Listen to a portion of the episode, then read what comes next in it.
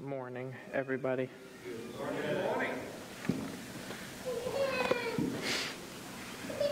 I got a haircut. Can you tell? No. Um, I felt like I had to say something aside from another comment that it was cold, so I decided to tell you I got a haircut. Um, Katie was thoroughly mad because I just asked for my split ends to be taken off, and like this much got taken off. And she was so upset because literally all I do is run Dove bar soap through my hair, which apparently, based off of the face that my uh, beautician cousin gives me when I say that, is not good, but it somehow works. So, they are just jealous.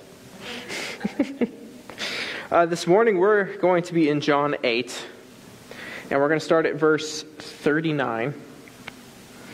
And just as a slight way of recap, so far we've just in chapter 8 we've been discussing it's a series of really of confrontations between Jesus and the religious elite. It's just rapid fire. And it starts off with the woman in adultery, and then it kind of goes here, and then it kind of goes there, and then now we're stuck in this particular situation where uh, they come to Jesus once again and he gives them one of the more forceful retorts. In usual Jesus fashion, they ask him a question that's meant to be a trap, and then he asks them a question in return, and they've got nothing. And instead, in this particular instance, uh, they come to Jesus, and he proceeds to uh, kind of slap them around a little bit this time. Not less than a little bit, more like a lot. Uh, but what's we're going to start now at verse 39, and let me, there we are. And it says, They answered him, and this is just after what David preached last week about if the Son sets you free, then you are free indeed. So then it says this They answered him, Abraham is our father. Now, in case you don't remember, why on earth are they bringing this up? It's because Jesus used more, more of the Father Son language between himself and God. And so last week, he said, There is the Heavenly Father, and I am the Son. And if me as the Son set you free, then you are permanently a part of the household, and you will remain free because the heir has set you free. And so then they begin to retort, Well, if God is your Father. So they try to lay down their Jewish lineage on him, and they say, They answered him, Abraham is our Father as though that's some sort of an answer. And Jesus said, Well, if you were Abraham's children, you would be doing the works Abraham did. But now you seek to kill me, a man who has told you the truth and that I had heard from God. This is not what Abraham did. You are doing the works that your father did. Okay. And what's really, really interesting about this whole exchange is if you look at some of the other Gospels, there are times whenever Jesus says, Hey, uh, why are you all trying to kill me? And the religious leaders, in very religious leadery fashion, decide to gaslight him and say, What? Nobody's trying to kill you. You are a madman. One time they said, Nobody's trying to kill you. You must have a demon inside you if you're paranoid and think everybody's trying to kill you. And this time, Jesus says, So why are you trying to kill me? And they don't even bother to deny it at this point. We're now far enough in his ministry. Jesus knows they're trying to kill him. Yeah, we know we're trying to kill you. He's saying this out in broad daylight, so the public even knows they're trying to kill him, and they don't even bother denying it. So there's a fun little bit of social kniving that's going on here, is that now they're just so upset, they're not even going to deny that they're actively trying to murder him. And so he then tells them, Well, if Abraham was your father, you would be doing what I do. And then he slides in this other slight little jab that they don't get at first, where he says, But you're doing what your father does. Okay. Interesting. So if Abraham's not their father, then who is their father? You are doing the works that your father did. So they said to him, Well, we're not born of sexual immorality. We have one father, even God. And so, since Jesus is now coming after their Jewish lineage and saying Abraham is not actually your father, otherwise you'd be doing better things than this, uh, they, this is hard to catch here. But in case you didn't, don't really know it, Uh, whenever somebody would come on the scene, because of the way the religious structures and the hierarchy of, of the Sanhedrin worked, if a new guy shows up on the scene and starts causing a commotion, uh, the Sanhedrin would thoroughly vet this person because they don't want Rome coming after them. It's not uncommon that every now and then one little guy somewhere in Judea or Samaria or Galilee or somewhere gets a lot of traction, causes some problems, and then Rome swiftly moves in, smacks down the Jews, and takes away some more of their liberties. And so, whenever any new teacher comes up, the Sanhedrin vets them. So, they would have found out that there was at least a little bit of controversy around Jesus' birth. Because anybody, I would suspect even you all here in this room who believe in God and miracles and supernatural things, if somebody told you, I don't have an earthly father, I was conceived of the Holy Spirit, like they're Anakin Skywalker or something, just out of the Force, you would look at them and think they're nuts. Now, it just so happens Jesus validified that claim by, or validated, validified. What is that? I've done that more than once. Don't let me do that. Like, if I say that word again, somebody just yell, validated at me, please. I don't want to reinforce that. Um, but he validated that claim with a bunch of miracles. They just like to ignore all of those. And so now they're taking this little jab at him to say, oh, well, we're, we actually know who our dad is. Do you? And so he sidesteps this and said, and they also claim, well, you say God's your father. Yeah, God's our father too. So he says, well, if God were your father, you would love me. For I came from God, and I am here. I came not of my own accord, but he sent me. So why don't you understand what I say? It's because you cannot bear to hear my word. You are of your father, the devil, and your will is to do your father's desires. He was a murderer from the very beginning and does not stand in the truth, because there is no truth in him. And when he lies, he speaks out of his own character, for he is a liar and the father of lies. But because I tell the truth, you do not believe me. Which one of you convicts me of a sin? If I tell the truth, why do you not believe me? Whoever is of God hears the words of God. The reason why you don't hear them is that you are not of God. So finally, Jesus stops beating around the bush and tells them, Yeah, your dad's the devil. Which, in in Sermon Lab, which is what we do on Friday mornings when the, the shepherds and the under shepherds get together and talk, we do that twice a week. Wednesdays are for general church stuff's going on and prayer, and Friday mornings are to talk about the sermon.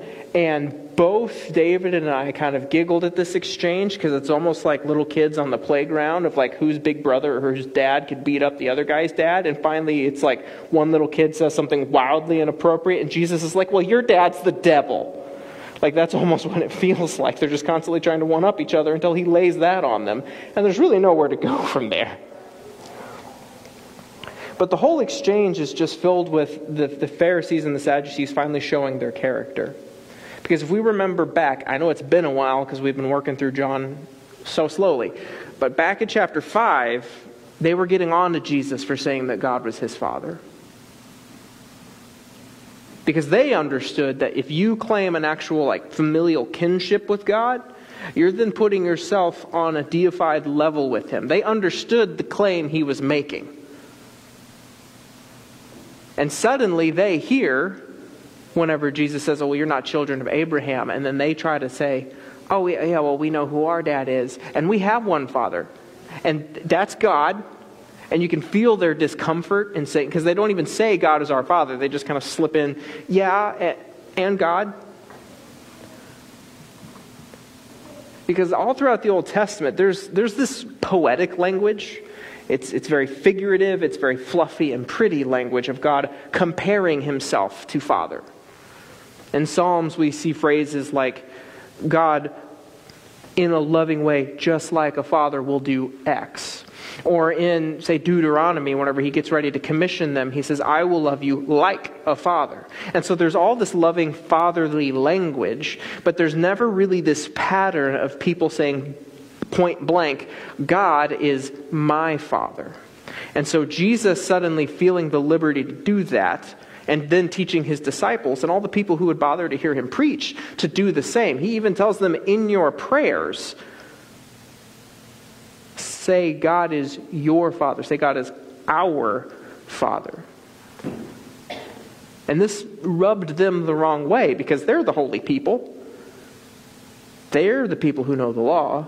And if they're not even comfortable calling God their Father, then how dare you call God your Father?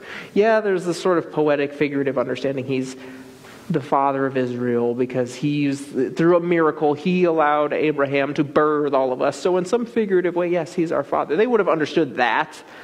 But Jesus is in, is increasing a whole new level of intimacy by saying my father, your father, our father. And he's really, what he's wanting to do is, is pry up there and show the flaw and the weakness in their logic that, oh, well, we're, we're clearly children of the promise because Abraham received the promise and Abraham is our father.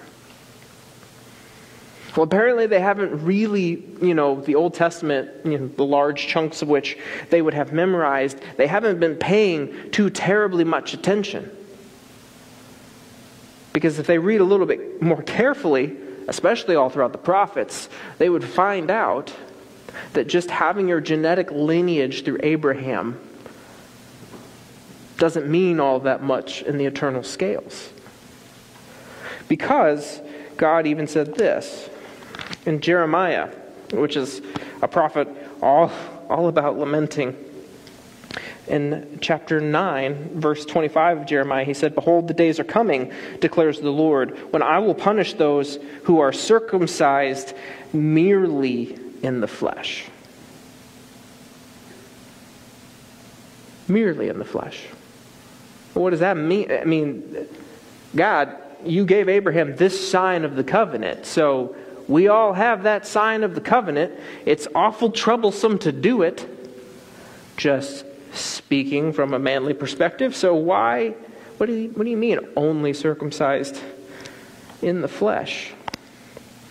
And we get some clarification on this a little bit. Not a little bit, a lot of it. In Romans chapter 2, starting at verse 25. And I have written all over my journaling Bible here, so my apologies as I thumb my way to it.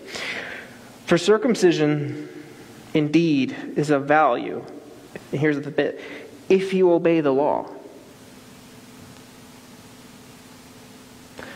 So, whenever I say, oh, just merely having your genetic lineage through Abraham, merely being circumcised, these things are weighty. They're important. God made eternal promises that he doesn't intend to break. They are indeed weighty. But it's all contingent upon if you obey the law.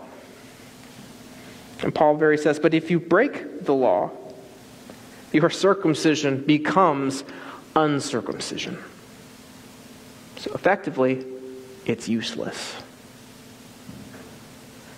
And so, in their exchange, Jesus is outright telling them God is not your father, and even Abraham isn't your father. Look at your character. Look at what you're doing. Did God or Abraham do these shisty little plans to try to steal people away in the middle of the night, to try to murder them, to try to kill them. There's evidence of who your father is, and it's not mine and it's not Abraham.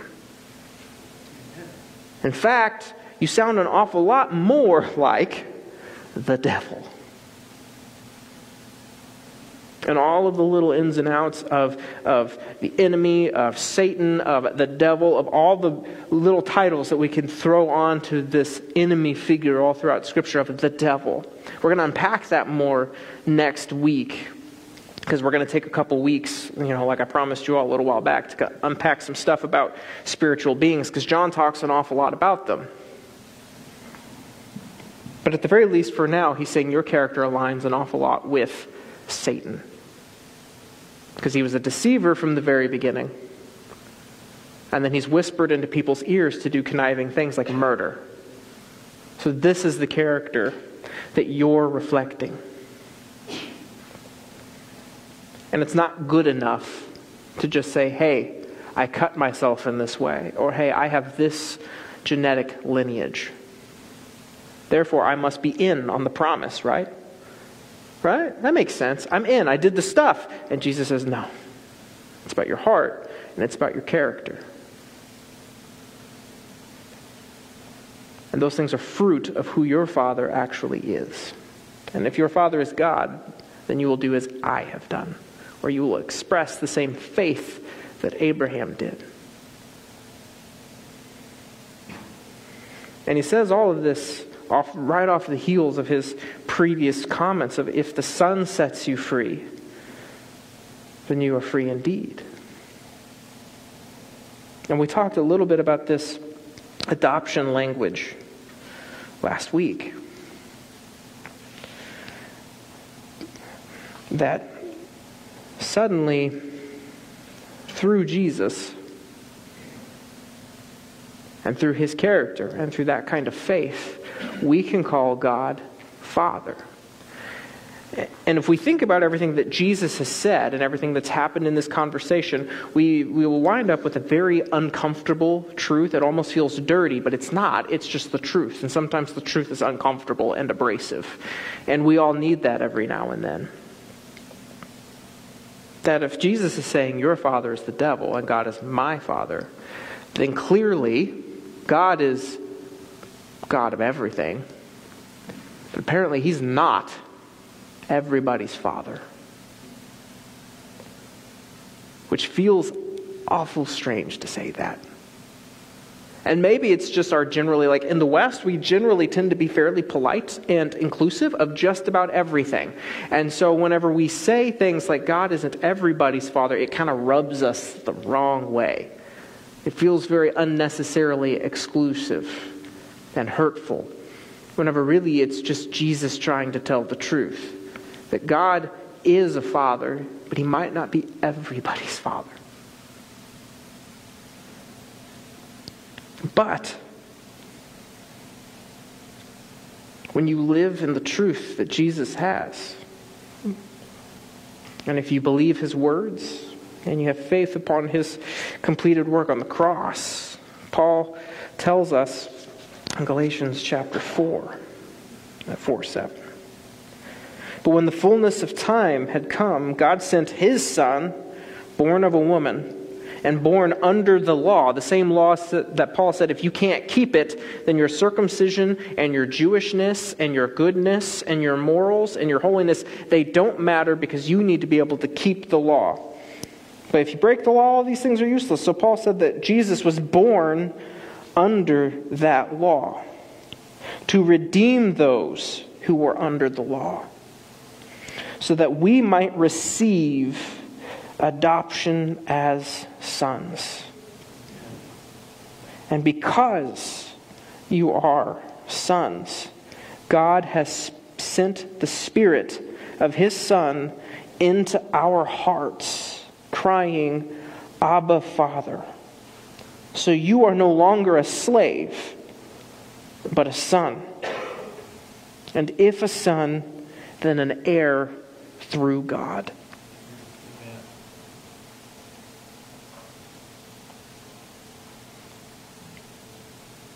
So God inserts his son, himself, in flesh, into human history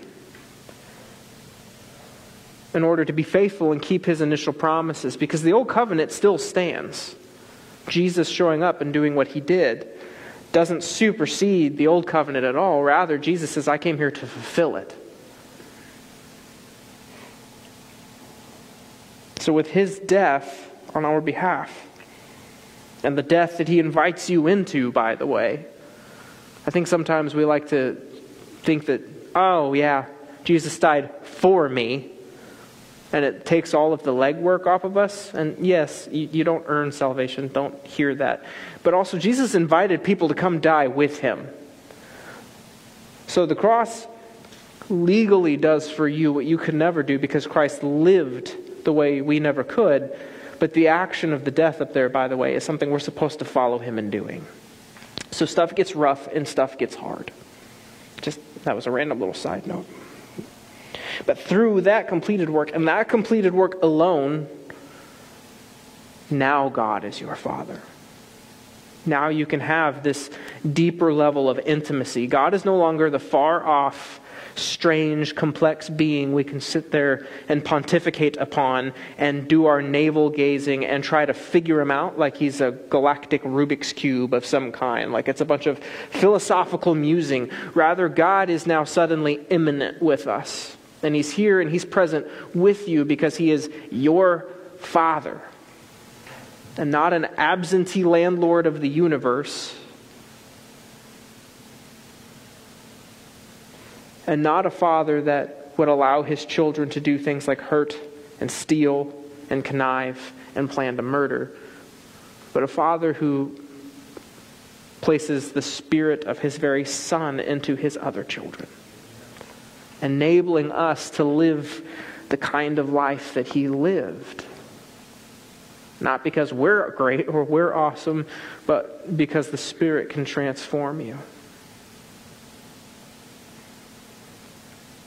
And when you hear a ton of sermons about God as, as Father, a lot of them really kind of feel more like chicken noodle soup for the soul, if you know what I mean. Like I was looking up all kinds of sermons on this stuff, and I couldn't find a single one outside of the vein of like somebody with a slightly southern accent that was so warm and inviting. Like it immediately makes me because I grew up in the back seat of my parents' car listening to Bott Radio Network. Um, of Dr. Stanley with that ever so slight southern. Isn't it phenomenal that we can call God our Father? It's very warm and very comforting. And it's, it is warm and it is comforting because God is immanent. But all at the same time, if any of us, I don't know this pain, so I'm sorry if you do, because I have a great dad. Um, but some people have a lot of friction and uncomfortable feelings about God as Father because maybe they never had a good father or even just a good fatherly figure in their life. But even if you didn't, you know what you're missing and you know what it should be. And maybe you would know all the more what it would mean for somebody who is good and perfect and loving and who means only the best for you and wants to be there for you through everything. To go out of his way to step into human history and say, I, I want you as my child. And then permanently adopt you for all of eternity. So if you've had a poor father experience, I'm sorry. I really, really am. And I wish there was something I could do to fix it, but I can't.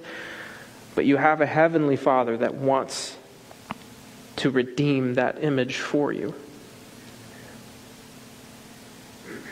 And went out of his way to adopt you. So maybe whenever we step back and stop thinking of, of how wonderful it is or the warm, fuzzy feelings, and we just take it all in of what it really meant that we could do every religious thing in the world. We could be the best possible people in the world, but still it doesn't mean anything. Even if you're, you and your family, because you're part of Abraham and his lineage, received eternal promises, I can't keep that law. And so Jesus steps in, fulfills it, and then invites you into eternal adoption. The grandeur of that then allows us to experience the intimacy and the warmth of how good it is that He's our Father. That He would go to the trouble and reconcile us to forever be a part of His kingdom and His family. And it literally says co heirs. I don't know if you how much of this you've read, but Jesus, if you read Revelation, is the heir to the universe. I don't even know what that means logistically to be a co heir with him in that. Not entirely. We get a glimpse of what it means in here, in Acts, and in all these promises of when the Spirit is in you, but I don't even fully comprehend what that means. I don't think we're gonna until we see him face to face, but my word.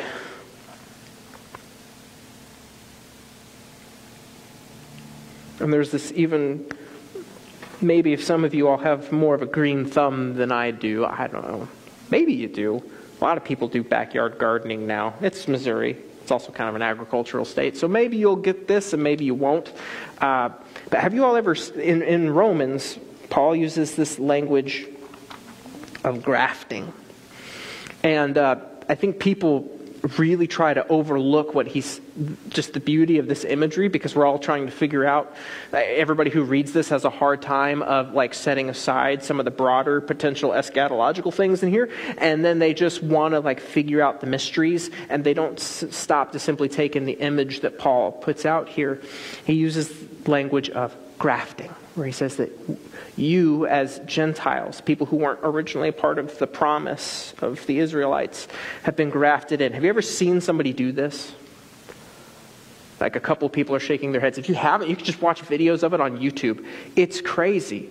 I've watched, I've watched videos of people just grafting in different kinds of fruit into similar trees. And so they'll just cut off a branch, maybe one that's getting ready to die at the end and won't bear fruit.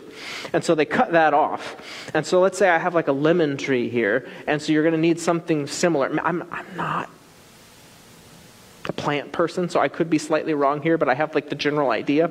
You would need another citrus. You can't just slap anything on there. You take another citrus. So let's say I take a branch, a nice healthy branch of orange tree or something, and I slide it right, and I cut the notches to perfectly fit one another, and then they'll do things like wrap it with like saran wrap or just something like maybe it's something more complicated, but to my eye on the video, it just looks like saran wrap. Right? And and then they just wait I don't know how long, it's just a little time lapse. And then suddenly they, they cut the saran wrap off, and the two parts have completely and perfectly fused. It's still bearing oranges. You know it wasn't there at first because if you just have, you know, like it's like a turtle on a fence post kind of a thing, you know it had help. So if you come along and there's a lemon tree and one branch has an orange on it, you know something was done here and it's evident to everybody something was done here. But when you look up close, they're completely fused, and it's a perfect blending. And aside from the fruit, you would never know they were two different plants. So when we see the language of grafting, Paul is taking in the magnitude and the, the eternity of the promises that the Jews received. He says, Yeah, Abraham and those descendants, they all received those promises. God intends to keep his promises. Remember, like I said earlier, that covenant didn't go away. It's still there, it still stands, it's still eternal. He intends to keep his promises to the Jews, and yet he grafts in, in the meantime, he has grafted in totally different sets of branches that he didn't have to, but he chose to because he wanted you and I to be his children. And then he grafts them in so perfectly that you would never be able to know they were separate trees. But the fruit is what tells us that something masterful was done here. That somebody has interceded and something glorious has happened because now suddenly two very different types of fruit are growing from the same root, and the root is still God. The root is Christ. And what's even more interesting about all of it, because here's where the analogy breaks down, because unless they're Muppet fruits, we don't talk to each other. Somehow, us, if we're the oranges, if we're the Gentiles, and we know the intimacy of our Father, us being here, the fact that we're hanging from the same tree, and that power and that fruit to see the message of the gospel literally change people, change the world, change all of human history if you look at it in ways that just the Jewish people holding on to their promises for themselves never did. Us being there and hanging on the tree next to them is a way of ministering back to the original recipients. So the fact that we exist and we're here and we're oranges and we're on the same tree, we now get to minister back to the lemons to let them know, hey, your Father wants to redeem you.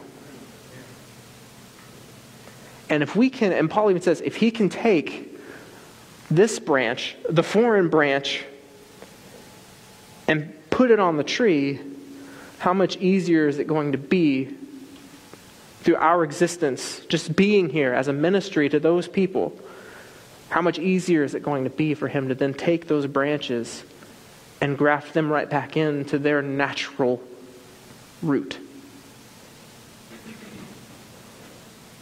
We have a father who's up to very, very big things. And we don't fully understand it all. I don't understand how just being here and existing and loving on people ministers to the original recipients of the promise all over the world. And yet it does. I don't fully understand what it means to be a co heir, but yet I'm told that's what I am. That's what you're told you are. And the great part is we don't have to try to unravel and figure out every little detail of what these means because sometimes the Bible will tell you a big thing and guess what? It's not your job to have to figure out the big thing. It's just your job to look at it, to look at the tree, to look at all the trouble that God went to to adopt us. And we can just marvel at it and know how close and wonderful He is. Because when I was a kid, when I'm five, I don't appreciate my dad because he told me I can't have a transformer or I can't have a chocolate bar or you don't get to watch that. But it's only in retrospect as an adult I can look back at all the things my father did for me and marvel at it.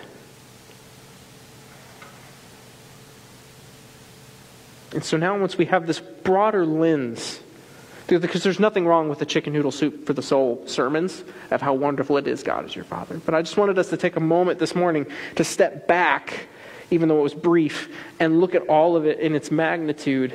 And then maybe just by understanding a little bit better what it really means for us to be His children and to be adopted, then we can truly feel how wonderful it is that He's our Father. Because He wasn't, and suddenly He is because he chose you. And even though I still don't fully know what it means, Paul says, before the foundations of the world, he chose you. Your father wanted you and claimed you and made you his long before you ever knew it. So we're going to do a. I want to read one last thing from Romans. I know we've been here a lot this morning. I want to read one last thing from Romans 8. at 8:15 where it says for you did not receive the spirit of slavery to fall back into fear but you have received the spirit of adoption and here's where Paul says this again as sons by whom we cry abba father the Spirit Himself bears witness with our spirit that we are children of God. And if children, then heirs. Heirs of God and fellow heirs with Christ, provided we suffer with Him in order that we might also be glorified with Him.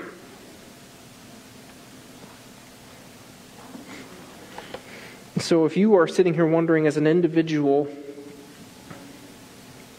what do I do?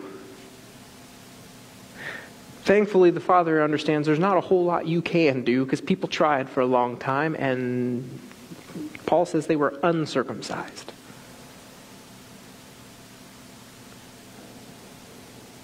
But if you don't really know that kinship, that intimacy with God, and you want to know what it's like, then come talk to some of us as staff because we would love to tell you what it would mean and what it would look like for you to be adopted into the family of God through Jesus. But also just live, if you are His, live in the knowledge of what all He has done for you.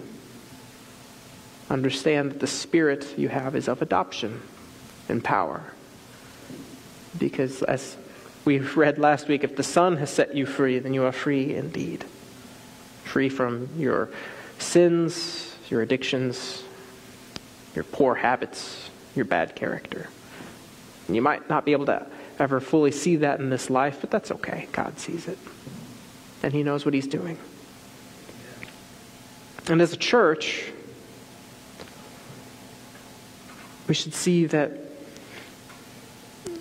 God has really big things in mind here.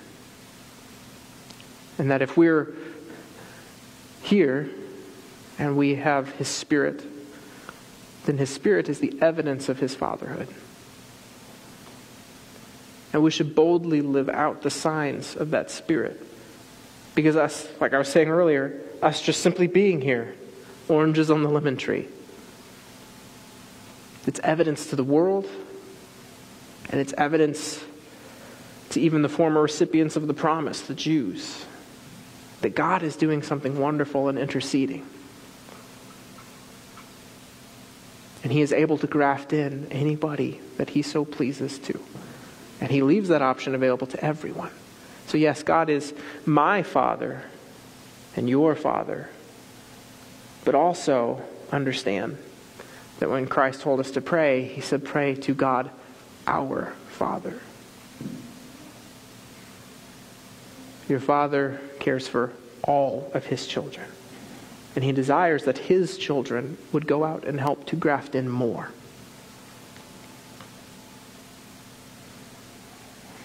So this morning, in response, uh, we typically, I think it's worth repeating, but in case you don't see it, because it's going to be real easy to see this morning, because there's all like, you know, however many of us there are here. So you're going to see them visibly a lot more this morning. But uh, I'm going to ask Jimmy if you don't mind to be available, because literally all of your pastors are on stage this morning helping with worship. Uh, but Jimmy is one of the under shepherds. He's great. He would love to talk to you. And some of our prayer team members are usually standing on the wings for anything you would like to respond to from the message this morning. But this morning, as, as we respond, we're going to sing a song about what it means to just come because the Father's arms are open wide. So, like I said, if you don't know what it is to really have God as your Father, to come talk to one of us because we would love to wrestle that out with you and talk to you about what that means and how to be one of his children. And if you are his, we're just going to revel in that a little bit this morning and enjoy the fact of how wonderful it is that God is our Father. But then also know that comes with weight and responsibility. And to a certain degree, responsibility means burden, but that burden means that we get to help produce more children who can be a part of this family and to know what it is to be one with God. So we're just going to sing in joy this morning. I want to pray over you before we do, if that's all right. I'm going to assume it's all right. So, Father God, we thank you for this morning, for this time that we have as your body. I pray for all the people here, or for anybody who might be watching. And I pray that you would, um, that your spirit would settle deeply into your people to feel the assurance and the comfort of what it is that you are our Father always and steadfastly through everything. And that once we are free, we are free, and once we are yours, we are yours.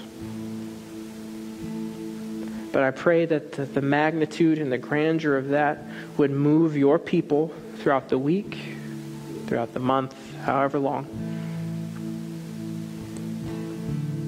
to exhibit a character that's reflective of your Son in us. And that by the bearing of fruit, we could minister to others and show them how wonderful you are so that they might want to come and join as well. So give your people boldness and courage and wisdom and discernment to know how to minister to a lost world in the coming days. In Jesus' name.